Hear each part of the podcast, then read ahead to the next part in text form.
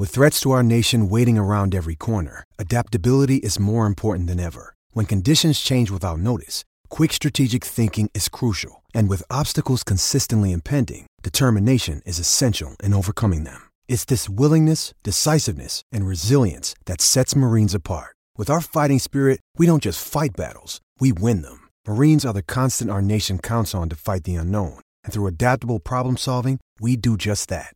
Learn more at marines.com. Survivor 46 is here, and so is On Fire, the only official Survivor podcast. And we have a twist this season. The winner of Survivor 45, Dee Valladares, will be joining us every week. We're going behind the scenes of the biggest moments, the how and the why things happen, and the strategy and analysis you can only get from someone like me, a Survivor winner. Listen to On Fire, the official Survivor podcast, wherever you get your podcast.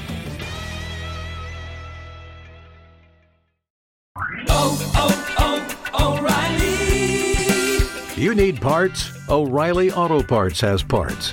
Need them fast? We've got fast. No matter what you need, we have thousands of professional parts people doing their part to make sure you have it. Product availability. Just one part that makes O'Reilly stand apart. The professional parts people. oh, oh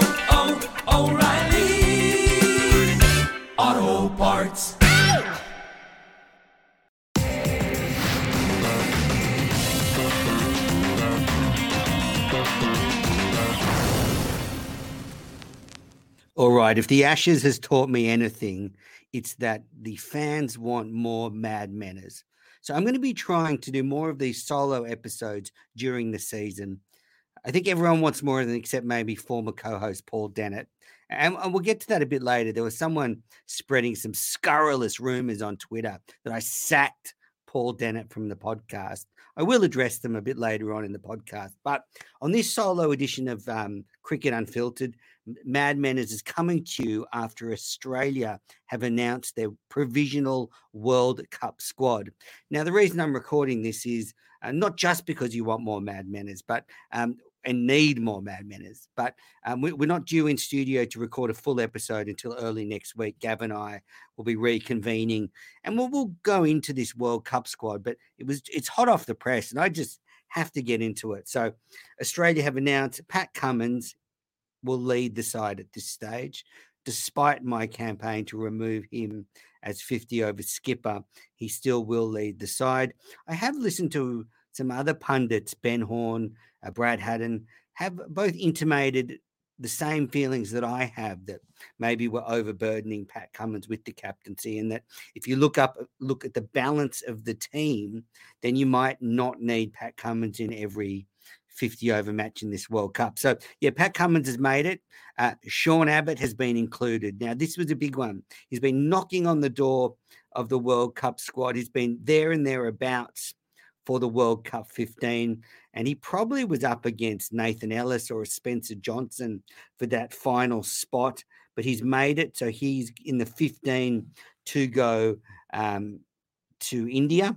Um, Ashton Agar's made the squad interesting. His test form has been concerning. Well, he hasn't played a test, but he wasn't able to be picked for the test series against India. Didn't play in the T20 series against South Africa, but he now has eight games between now and the 50 over World Cup to, well, not stake his claim, but I guess almost secure his spot in the 11 because Australia is going to need two spinners in a lot of the conditions, maybe not all of them. So, um, you you know Ashton Agar is going to be a vital cog to our um, bowling lineup, and, and, he's a much better white ball bowler than he is a red ball bowler. So uh, Ashton Agar's there. I guess it was probably between him and Tanveer Sangha for that second spinner spot, but for the, the fact that Agar's you know finger spinner and offers something different to Adam Zampa was maybe why they went for him. I can still see a scenario where Agar has an absolute shocker in South Africa or, in India leading up to the World Cup, and maybe a Tanveer Sangha is called up. I'm not sure when they have to finalise it. I think that's sort of in a couple of weeks. So there's a little bit of time here where they could change the squad. Um, I should say, um, as I'm going through these, Pat Cummins is coming off an injury, and he um, obviously broke his wrist in the Ashes, so he might not play a 50 over game until the World Cup. Alex Carey was picked in the squad as the keeper. Uh, Cameron Green has made the squad. Josh Hazlewood, Travis Head, then Josh Inglis. Now they have included his second wicketkeeper. I think that is a very sensible thing to do. I think it would have been a, a big mistake to go over with no uh, second wicketkeeper. And also, Inglis is a very good batter and actually could maybe make a case for playing just as a batter or could actually um, take Carey's spot um, throughout the tournament. So I really like Inglis Inglis's selection. Of course, Mitch Marsh. I guess the questions around Mitch Marsh are where is he going to bat? Will he open the batting or will he stay in the middle order? You know, there's there's been speculation that maybe a Mitch Marsh and a Travis Head could open, and you could put David Warner in the middle order. Um, then you've got Glenn Maxwell. He's another one fighting injury. Obviously, complications around his broken leg and some ankle soreness. He might not play a game until the 50 over World Cup. Then you've got Steve Smith. Obviously, has had I think an elbow complaint. Again, he might not play. Mitchell Starc might not play until the World Cup. So you've got Maxwell, Smith, and Starc, all obviously in our first choice 50 over side, but all under injury clouds. Then rounding out the squad, you've got Marcus Stoinis, David Warner, and Adam Zampa. No real surprises there. We'll go through some of the exclusions in a minute, but I do want to, to point out that I do think these 15 player squads are just too small. The ICC needs to increase these squads. Uh, it's too late for this World Cup, but this is almost farcical. You're going into a nine team competition over six, sorry, a nine game competition over six weeks, and you're telling these countries they can only bring 15 players. I just don't think that's good enough. I think it's bad for the game.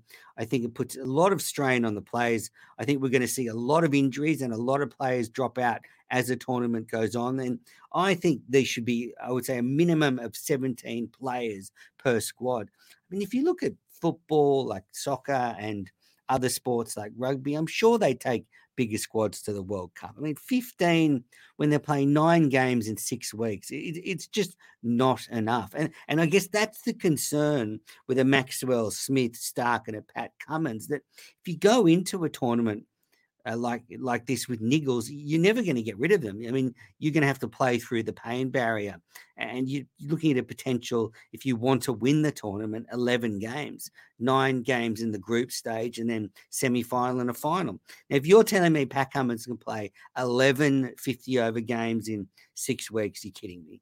And he's our captain, so we're already going to have to drop our captain a couple of times during the tournament. So I don't think that's good having just these small 15 player squads. I don't have any real. Um, uh, I'm not really upset about anyone that it was ex- excluded. I think that they did pretty well with the the balance. Nathan Ellis made a very good case, but but I do think Sean Abbott has something special about him. He's been bowling so well with the new ball, also bowls well at the death for the Sixers. So I, I don't mind that. Um, I guess Ellis does offer a different trajectory, as Gavin I mentioned the other day. Also bowls well at the death, but Abbott has done so well for Australia. He's got the most economical spell in one day cricket in international cricket, where I think he conceded one run against the Kiwis in 10 overs. So he's earned his spot. Marnus Labuschagne, I just don't think you could fit him in that top order with Smith and Warner. The only way probably to get Marnus in was to make a big call and, and drop someone like a David Warner. And they were clearly never going to do that. So unless there's an injury, I don't think we'll see Marnus in the 50 over World Cup. Three more exclusions. Tanveer Sangha, I mentioned before, just a little too green and made his run a little late. Well, he was injured for all of last summer for New South Wales, so that didn't help. He's got a, a huge amount of talent, and he might have been worth taking a punt on that surprise factor in a World Cup. But as I said, with a 15 player squad, there's no room for that. And that's kind of frustrating because if it was a bigger squad, you could probably take Tanveer and you might try him in a, a couple of games early on and see how he goes. So unfortunately, we won't see Sangha uh, Tim David hasn't made the squad. I think that's expected. But but interestingly, as I mentioned earlier this week, he has been included in Australia's 50 over squad for these upcoming games against South Africa. And if a Glenn Maxwell weren't wasn't didn't pull up for the World Cup. Tim David would be a ready-made replacement in the middle order. Can hit a big ball in the same style as Glenn Maxwell. And the other one is um, Jason Behrendorff, who was in the last World Cup squad, who offers a very compelling left arm option. Um, he hasn't made this squad, just not enough room. Uh, I mean, I think he, again, it was probably between, for that spot, Abbott, Ellis, and Behrendorff, Um, and in the end, they've gone for Abbott. All right. Well, as I said, I think the squads are too small. India have announced their squad.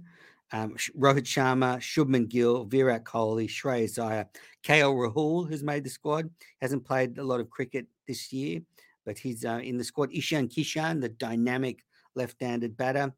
Surya Kumar Yadav, of course, we'll see him. Axar Patel, Kuldeep Yadav. See, look at all the spinners India have got. Jadeja, Patel, Yadav. Then they've got the all-rounder Shardul Thakur, Jasprit Bumrah. He's back. The big man is back. Look out, top order batters. Then you've got Muhammad Shami and Muhammad Siraj round out this squad. Very strong squad for India. And I think Gav mentioned this a couple of weeks ago, but I guess the advantage they have with these small squads of only 15 is that if there's an injury, they can call in someone from, um, you know, from India, whereas you know all the other countries will be bringing someone from the other side of the world or, or nearby. So, um, yeah, India squad looking very strong. Also, um, there's been some reports of fans having trouble getting tickets in India. I mean, this has been a very tough tournament. The, the fixtures were only announced a few weeks ago. Um, well, they were announced a bit longer than that, and then they changed them. So people may have made a lot of plans, and then all of a sudden the fixtures were changed. So it's been really tough on fans. I hope this one uh, smooths out. All right, and just to wrap up, as I said, someone on Twitter was speculating that I um, sacked Paul Dennett from the podcast. Absolutely did not sack Paul Dennett. We went our separate ways due to creative differences. Um, I would be happy and would have been happy to talk about it with him at the time or um, talk about it on the podcast. But really, I don't think, out of respect to him, I don't want to say too much. But it ended pretty well.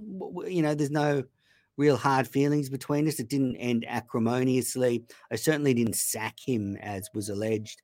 Um, and the podcast moves on to bigger and better things now. And um, as I said a couple of weeks ago, I wish Paul all the best um, wasn't because we disagreed on Bazball, despite despite the rumors. Bazball didn't ruin this podcast.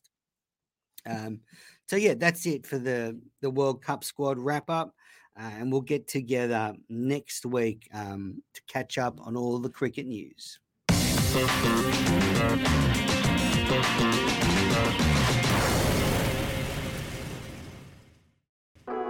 This is a Piccolo podcast production. Sports Social Podcast Network. Lucky Land Casino asking people what's the weirdest place you've gotten lucky? Lucky? In line at the deli, I guess? Aha, in my dentist's office. More than once, actually. Do I have to say? Yes, you do. In the car before my kids' PTA meeting. Really? Yes. Excuse me, what's the weirdest place you've gotten lucky? I never win and tell. Well, there you have it. You can get lucky anywhere playing at LuckyLandSlots.com. Play for free right now. Are you feeling lucky? No purchase necessary. Void where prohibited by law. 18 plus. Terms and conditions apply. See website for details.